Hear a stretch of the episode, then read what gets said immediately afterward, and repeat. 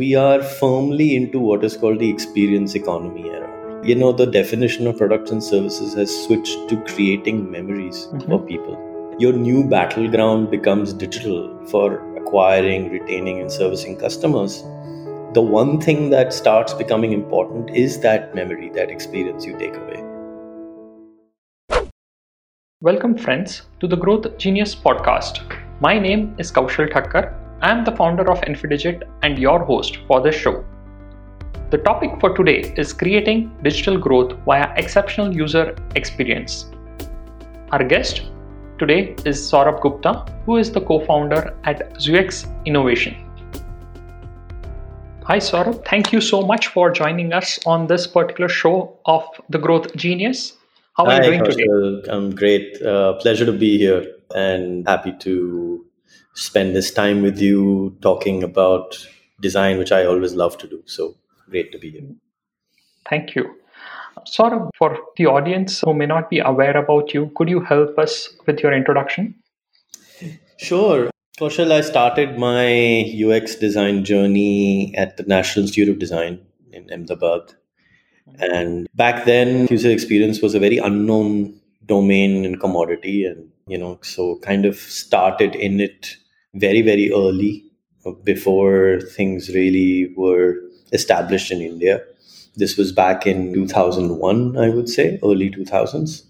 Mhm. Then, from then on, joined an American UX design firm, spent about a little more than a decade there, was running the India business for them. And then 2016, started ZEUX Innovation, a full service digital focused UX consulting firm.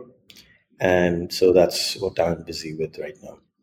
Great. And at uh, ZEUX, you help uh, multiple organizations like Discovery, Money Control, etc. Yes. So, so how big is this particular organization now? We are a total of about 30 designers, and we've worked across domains, and we have a, quite an eclectic mix of clients. Great. That's nice. Sort of jumping onto the topic for today how to create digital growth via exceptional user experience. Let me start with the first question which I have in mind for you, which is why is UX important? You know, I get asked this question a lot, and I think it would be appropriate if I explain through an example of Sure, how that would help. the world has evolved. You know, so if I take you back, what, 70, 80 years, if it was someone's birthday, most people would just bake the cake from scratch, like at home. They would take the flour and the sugar and the eggs and all of that, put it together and bake a cake. So it was always a homemade cake. That was the highlight of what was called the agrarian economy era. Then a few decades later, we entered the industrial economy, where if I had to celebrate someone's birthday and I had to bake a cake, I could just buy a cake mix, a ready-made cake mix, and uh, it came in a packet. You you know just open the packet and you maybe mix an egg in it, but it was much easier to do the baking. Then when the service economy era started, I didn't actually have to bake the cake myself. I could just go to a bakery and order the cake.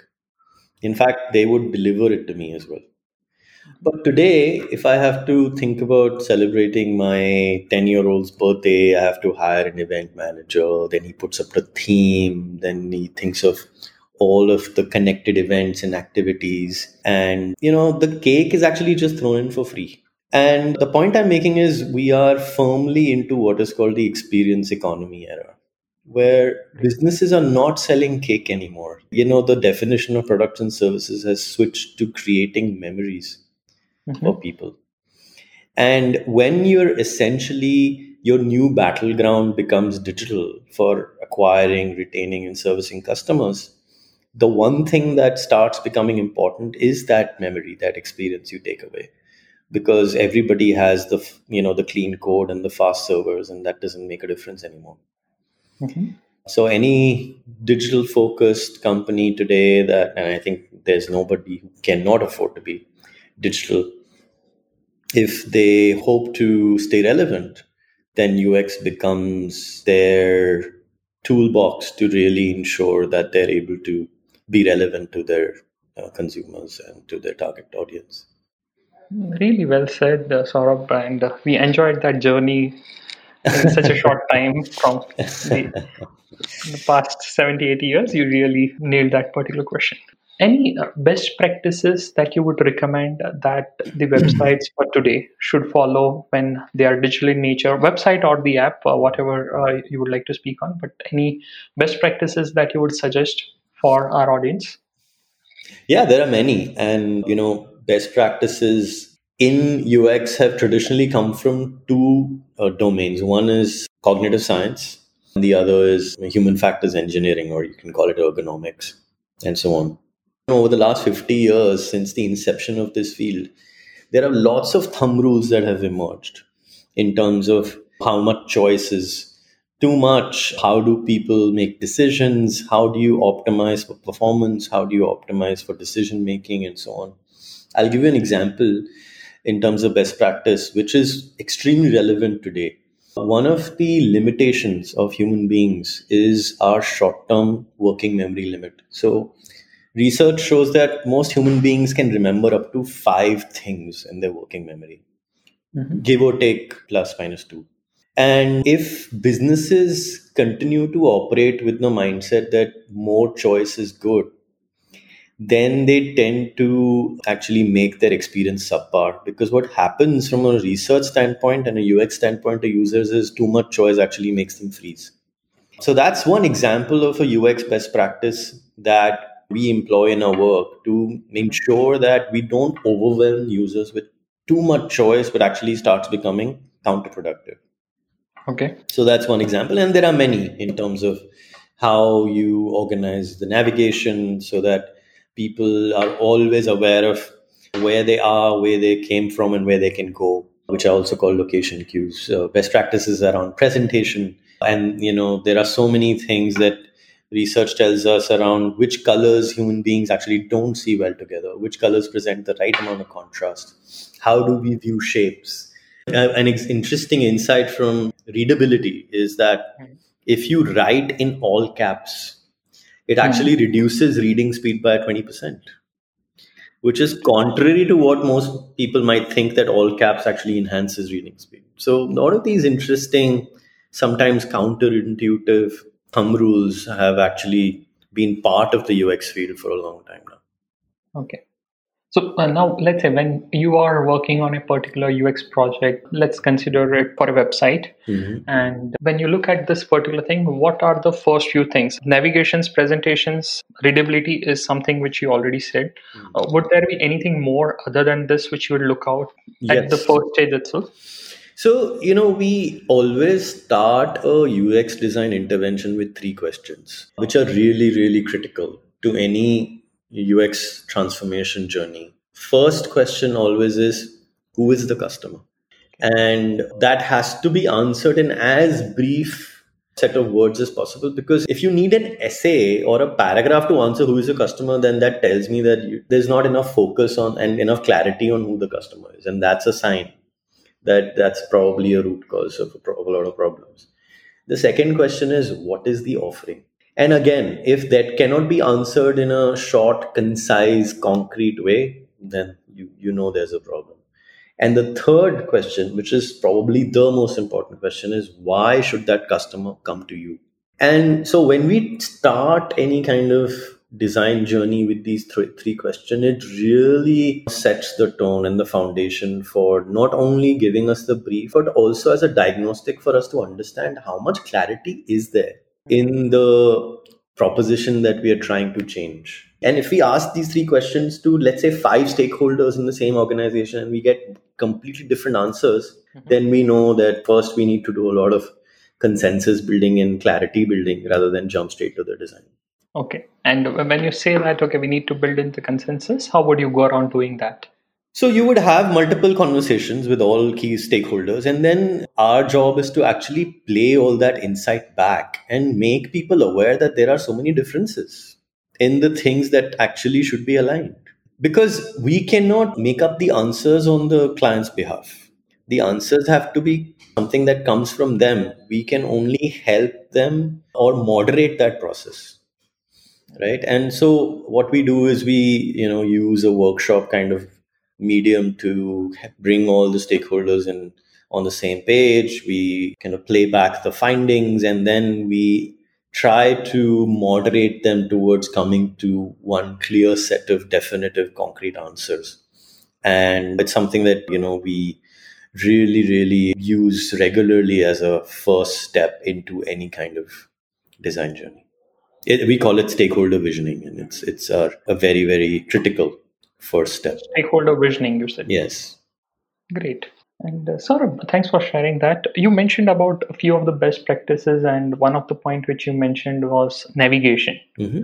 Any examples of navigation where navigation was a challenge on a particular website and you helped them in resolving it, which you would be able to share?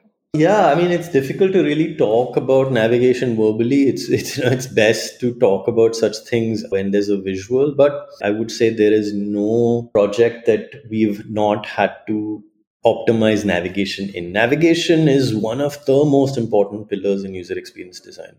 However, it's gone, you know, user experience design has gone through a transition where now navigation, at least on the mobile footprint, which is emerged as the primary footprint, is not really about jumping through a set of tabs and menus, etc.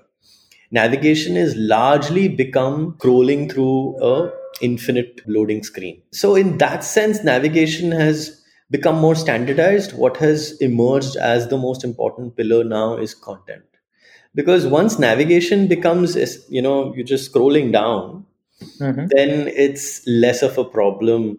And that has become, if you think about it, it's become a de facto usage mode for Facebook, LinkedIn, WhatsApp, uh, anything you consume on the mobile, your essential behavior is you're scrolling. You know, so that way navigation has become less, less of a problem. But I think it still continues to be a relevant principle when you're dealing with complex applications, especially on the desktop footprint.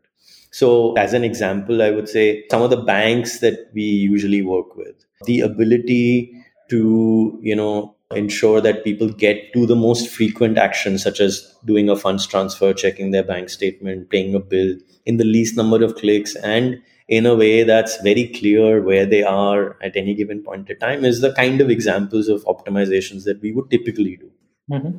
Okay. You mentioned several other points like, let's say, readability or shapes, etc. Any real life example which you would share that, hey, this was even if you are not able to name the client that's mm. fine but at least one journey while we are not able to see the screen in this particular case since we are on a podcast yeah. at least if you could take us through that particular journey that hey this particular website had this particular challenge and how it yeah felt. yeah no so there's an interesting example of project that you know i can name so we've been working with white hat junior for a long time and when they came to us, they had several requirements. One was to optimize the whole user interface that they had currently, and then to also increase their conversions and stickiness for the students. And so, one aspect of the customer acquisition journey was this uh, signing up for a trial class because you know white hat junior basically teaches kids how to code so the first touch point was people would take a trial class. If they liked the class, then they would sign up for the paid version. And so signing up for the trial class was challenging not only in terms of navigation but also in terms of the kind of information they were presenting. People didn't know what they would get from the trial class. The form was too long. It was unclear. And after they even select you know filled the form then they had to pick a slot for the trial class. And the whole screen the way you would pick a date and time was you know was unnecessarily complex.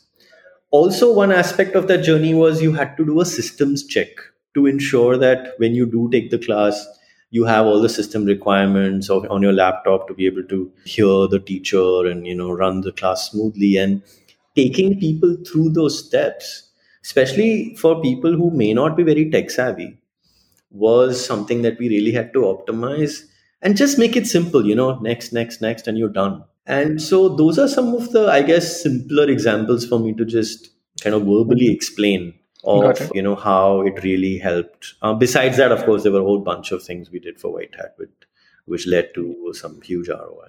Great, and that ROI could have contributed a lot to recent acquisition by Byju's for almost around 300 million. Absolutely.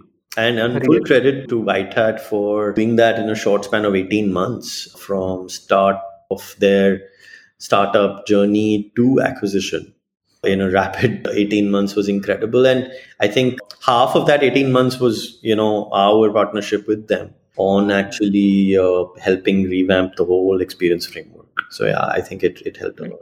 Any measurable metrics which could be shared around white hat junior since we are sure, already sure. I, I, think you know so the metrics obviously uh, change based on the context but specific to white hat junior i think one metric was how many people actually sign up for the trial class?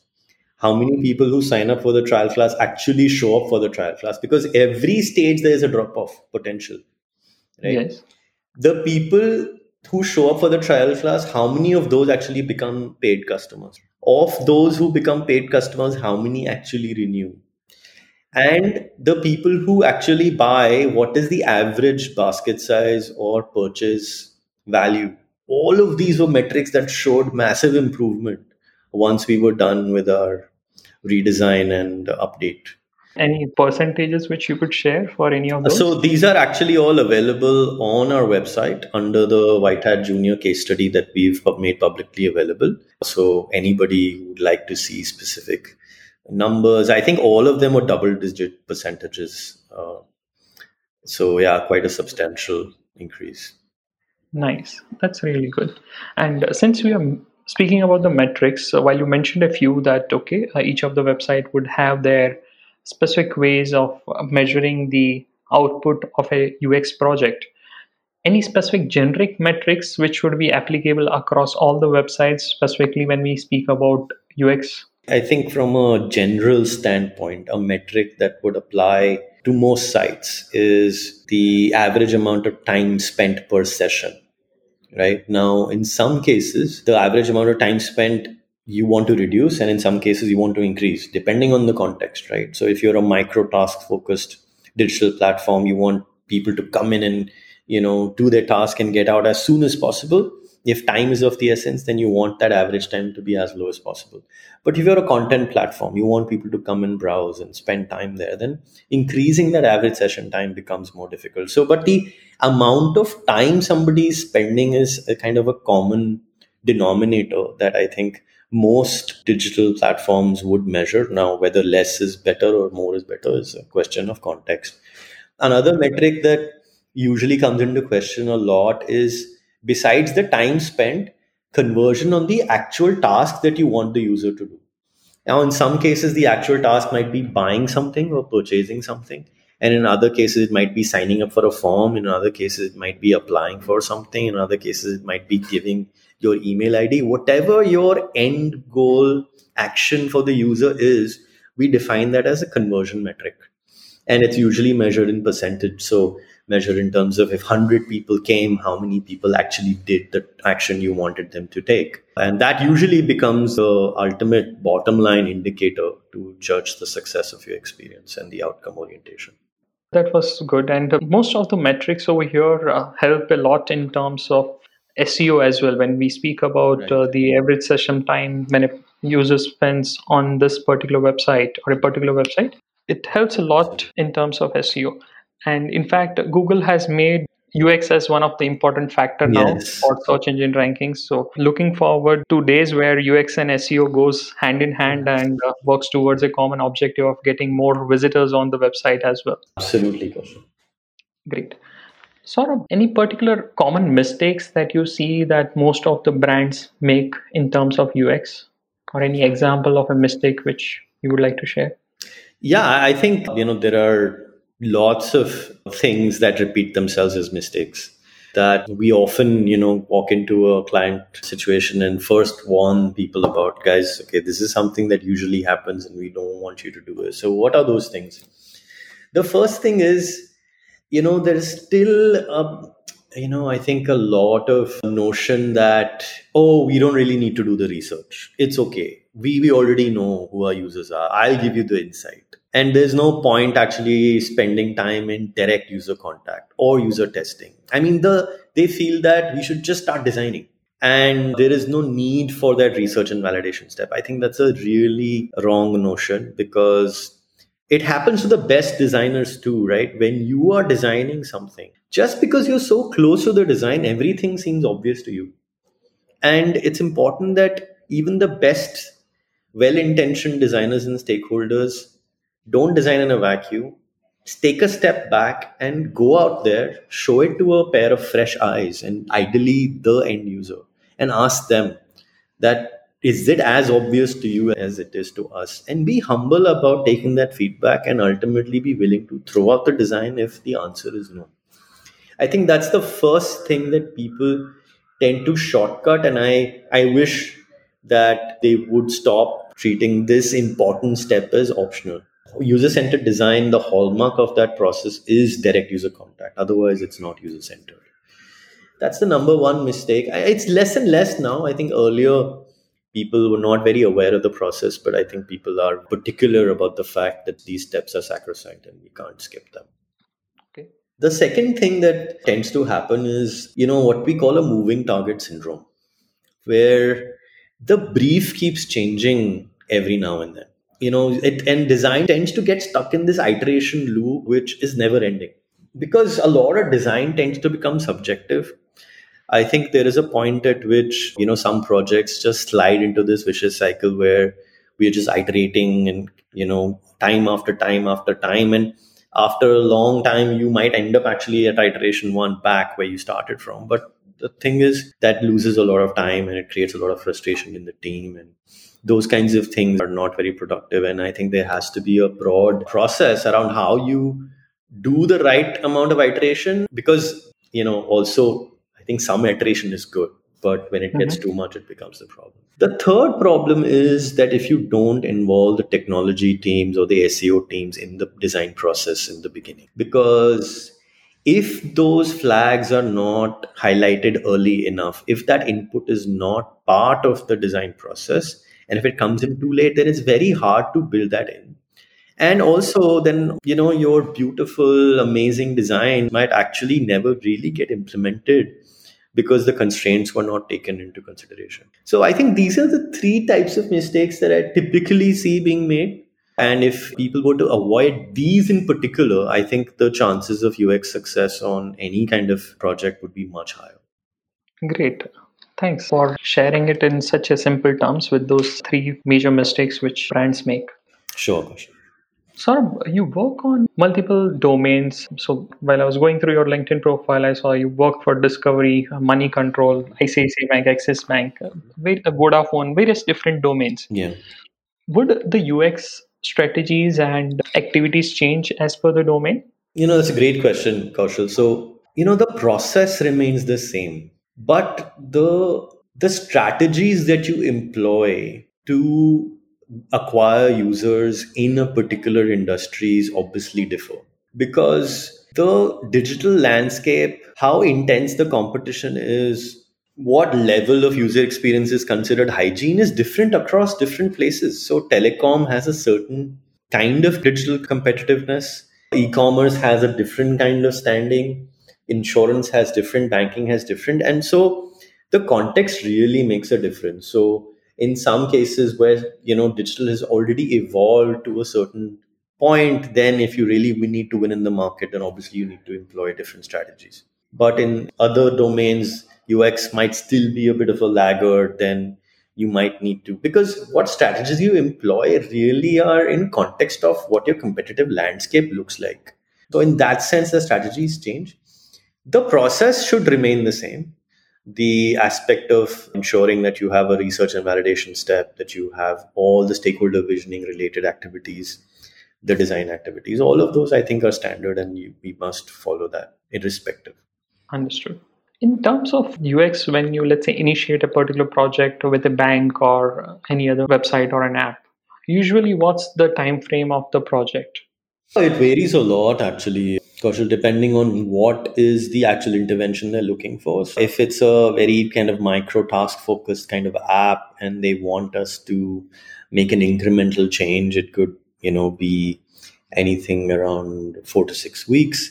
If it's a major overhaul and revamp, it could go up to two years even sometimes more. So yeah, it, you know, it massively varies depending on the size and scope of what you're trying to change. But I, I would say, as a thumb rule, if I was to say 80% of the time, what's the duration of our engagements? They vary between 8 to 12 weeks. Okay. And for someone who is very new to digital, would like to make UX as their career, mm-hmm. what would be your suggestions to those people?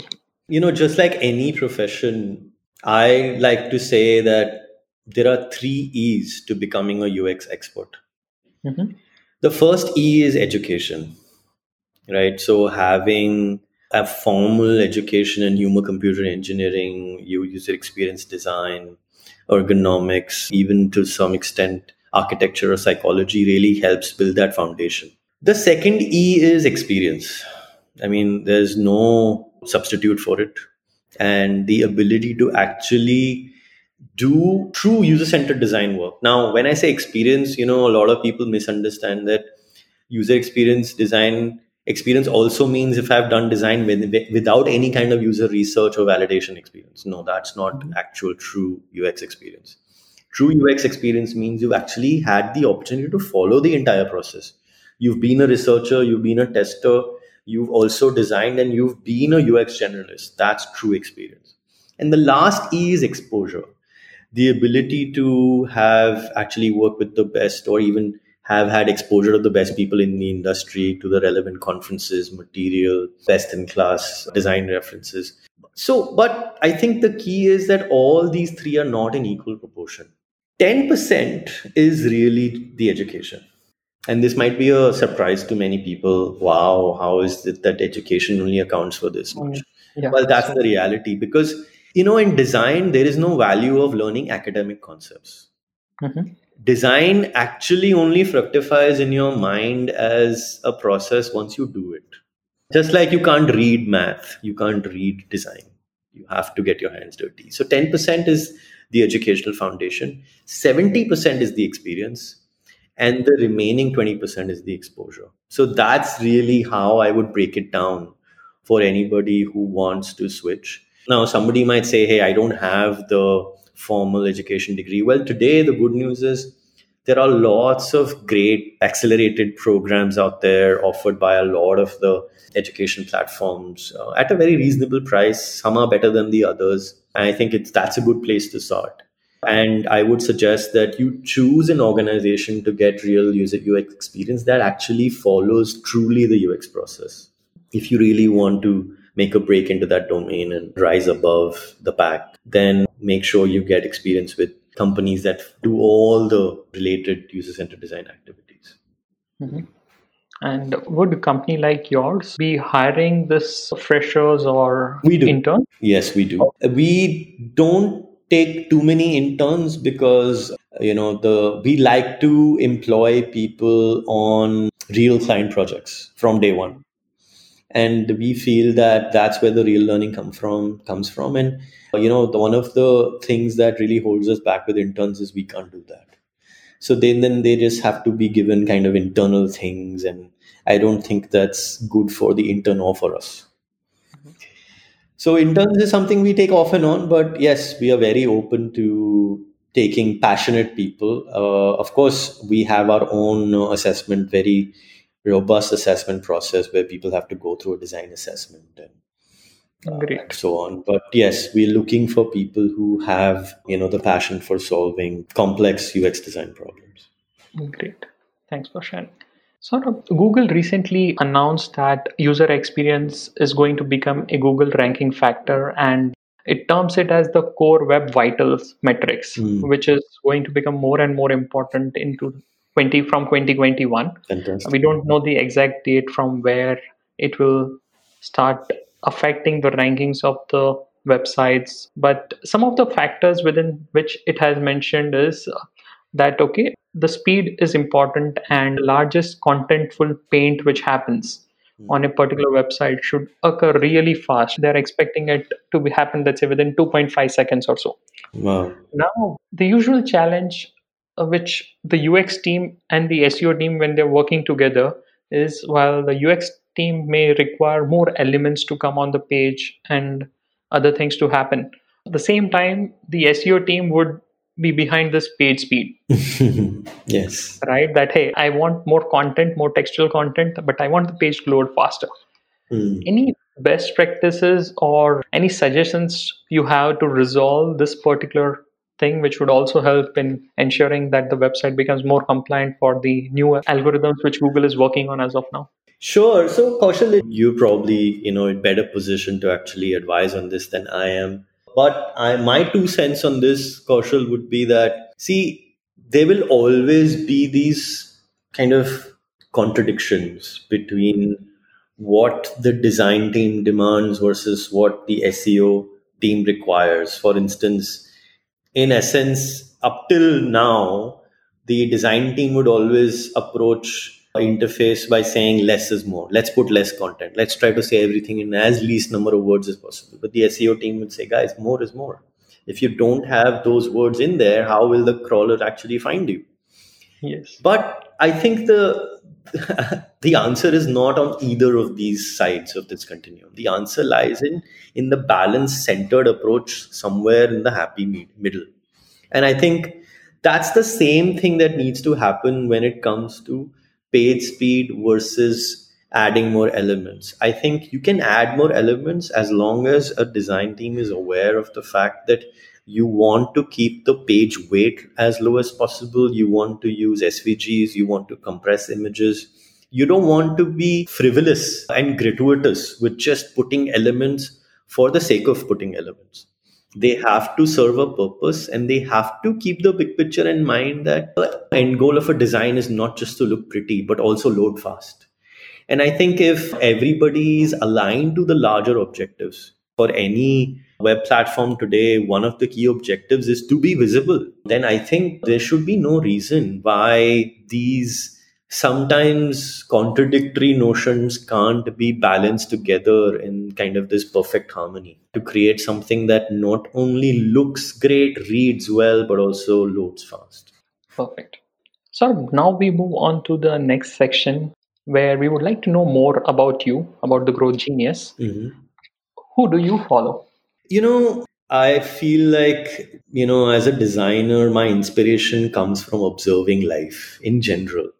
It can come from sports it can come from music it can come from philosophy it can come from spirituality. And i think as a designer you owe it to yourself to not be close to any one aspect of life and to be open to all because design and innovation is about connecting the dot between apparently disconnected things mm-hmm. it's my job to take the superficially disconnected things and connect them in new ways Mm-hmm. And so I deliberately seek out new experiences, new connections, new inspiration sources. If you were to ask primarily, you know, what is my source of design inspiration, I would say I read a lot of philosophy and spirituality literature simply because I feel design and spiritual evolution have the same end goal. The end goal is to create pleasant experiences. Wow. If the end goal is the same then both can borrow from each other's processes mm-hmm. right because when we say experience whatever you might design in inter- uh, the interface the feeling you're left with is left in with the user in his mind. Mm-hmm. and the same is true for you know how anybody goes through a spiritual evolution process. They ultimately want to leave you with happy experiences that lead to happy emotions or positive emotions. That's one thing that i have for you know found a lot of parallels with. The other would be of course music. I'm also a musician so i feel process of composing music and the process of interface design is the same. You basically i mean in music you have about seven or eight core notes and you combine them in multiple permutations and combinations to create billions of melodies and the same is true for, uh, for interface design. It's the same core four or five elements. The amount of visual differences you can see in the billions of websites that, or apps that are out there is unbelievable. Nice. I believe after listening to this, many musicians would opt for UX. As... I hope so. I, I think we need more musicians in the UX field. Definitely. Thanks. And Saurabh, you have grown really well from the time where you had just started and you're working at Human Factors. Uh, yes. as a usability specialist to today where you are heading this particular organization as a co-founder Yes. what makes you remain so growth focused I think I've been lucky, Kaushal. I've definitely had the right opportunity show up at the right time. But, you know, I would quote Narayan Murthy. I think somebody asked him once, What do you attribute a success to, hard work or luck? He says, Well, the harder I work, the luckier I get. So I would say that it's kind of the same with me. I, I think I've always loved, I think the first thing that I would attribute whatever I've achieved so far too is that I absolutely love doing user experience design. It's something that I eat, breathe, sleep, talk, and I devote myself completely to it. And when you love your work, then you know there is never a moment where you feel burdened by it. You give it your hundred percent, and I think that's been really uh, something that I feel is is the secret, at least for me. That I, I just happen to be in a profession that I love. I love solving design problems and making end users delighted by technology, decluttering technology and making it more humane and ultimately to give people a more positive experience of life at the end of the day. Well said. So, if you could time travel at this particular minute, what suggestions would you give to your younger self at the start of the career? When I was in school, I was in one of the top schools in Delhi, Delhi Public School, and it was known as a school which had basically all the 90 percenters and the toppers, academic toppers, all used to come from there. And I know, I remember being kind of the outcast because I was the musician and the sports guy and the design guy and the creative guy. And I, I felt really out of place. And I think, you know, it, it maybe at that point in time made me question there's something that I can do well as well. Because I, you know, at that time it was all like, if you're not one of the 90 percenters, you, you know, you're not cut out for any kind of success in life. So I would go back in time to myself in that school and I would say, don't worry about it you know the amount that you will learn from music and from being on the sports field is going to mm-hmm. teach you a lot more than sitting in classroom reading books okay. so i would just tell myself just do what you're doing don't worry. Great. Thanks for sharing that. So now we move on to the speeded round and i would request you to keep your answers short. Sure. Okay. Any quote that you live by? The quality of your questions define the quality of your life. Thanks. If not ux what would you be doing? Musician oh that was a no-brainer uh, which one daily habit has been a game changer for you meditation oh nice any specific meditation which you would like to name so I started out with transcendental meditation and then I moved to Isha Yoga. And so right now I think I do, I do a mashup of my own, which I don't think any teacher would recommend, but that's what I do. That's nice. That's the same with me as well. oh, wow. Okay. Awesome. One thing that you would like to correct in your life? I think I would like to have 10 times more energy to do 10 times more things than I do already Isha Yoga will help you with that. I, I, I, yes, I, th- I think it will. Definitely. Let's define Saurabh Gupta in one word. Student. I, I think I would just want to be a learner for life. I never want to be at a point where I, I have this know it all attitude. Yeah, yeah, been there, done that. No, I think that's the one thing I, I definitely constantly am aware of not arriving at. Should be a, a constant journey of seeking. Mm, well said Saurabh that's about the speeded round. We would like to know how can the audience stay connected with you? The best way to reach out to me is on LinkedIn. You can just pop a message in. I, I am pretty good at responding. And post that, you know, we might exchange uh, coordinates, then of course phone, email, etc. But if there is also our website where you can just drop a line to just, you know, chat and meet and we'd be very happy to to have that conversation and and collaborate. We're always open Thank to you. anything new and exciting. Saurabh, we learned a lot today, not only about the UX, but yes, um, much more around how to be a better person in life when we speak of spiritual. And I especially enjoyed that particular connection between spirituality and UX. So uh, that, that's something, the pleasant experience. I don't think those words are going out from my mind the next few weeks, that how both of these create a pleasant experience. So it was a really nice session. Any parting thoughts that you would like to share with our audience? Yeah, I think that, you know, user experience is at a tipping point where, you know, I think the true UX leaders are going to leave the laggards really far behind. Especially with the COVID, you know, impact, I think digital is here to stay. Anybody on the fence with that, I think needs to, this is probably a big wake up call for them. So my parting thoughts would be like, you know, if you're jumping onto the digital bandwagon, take time, to be deliberate about your experience because it really matters. Understood. Really well said. Thanks. Saurabh, it was a pleasure having you on this particular uh, show. Thank Thanks a lot. Me. Kaushal, it was a pleasure. Thanks a lot for being here. Thank you. Have a good day. Thanks. Thank you. Thank you so much for listening to this episode of The Growth Genius. I hope you learned something today that would help you to grow. If you did, please share this episode with your friends and family.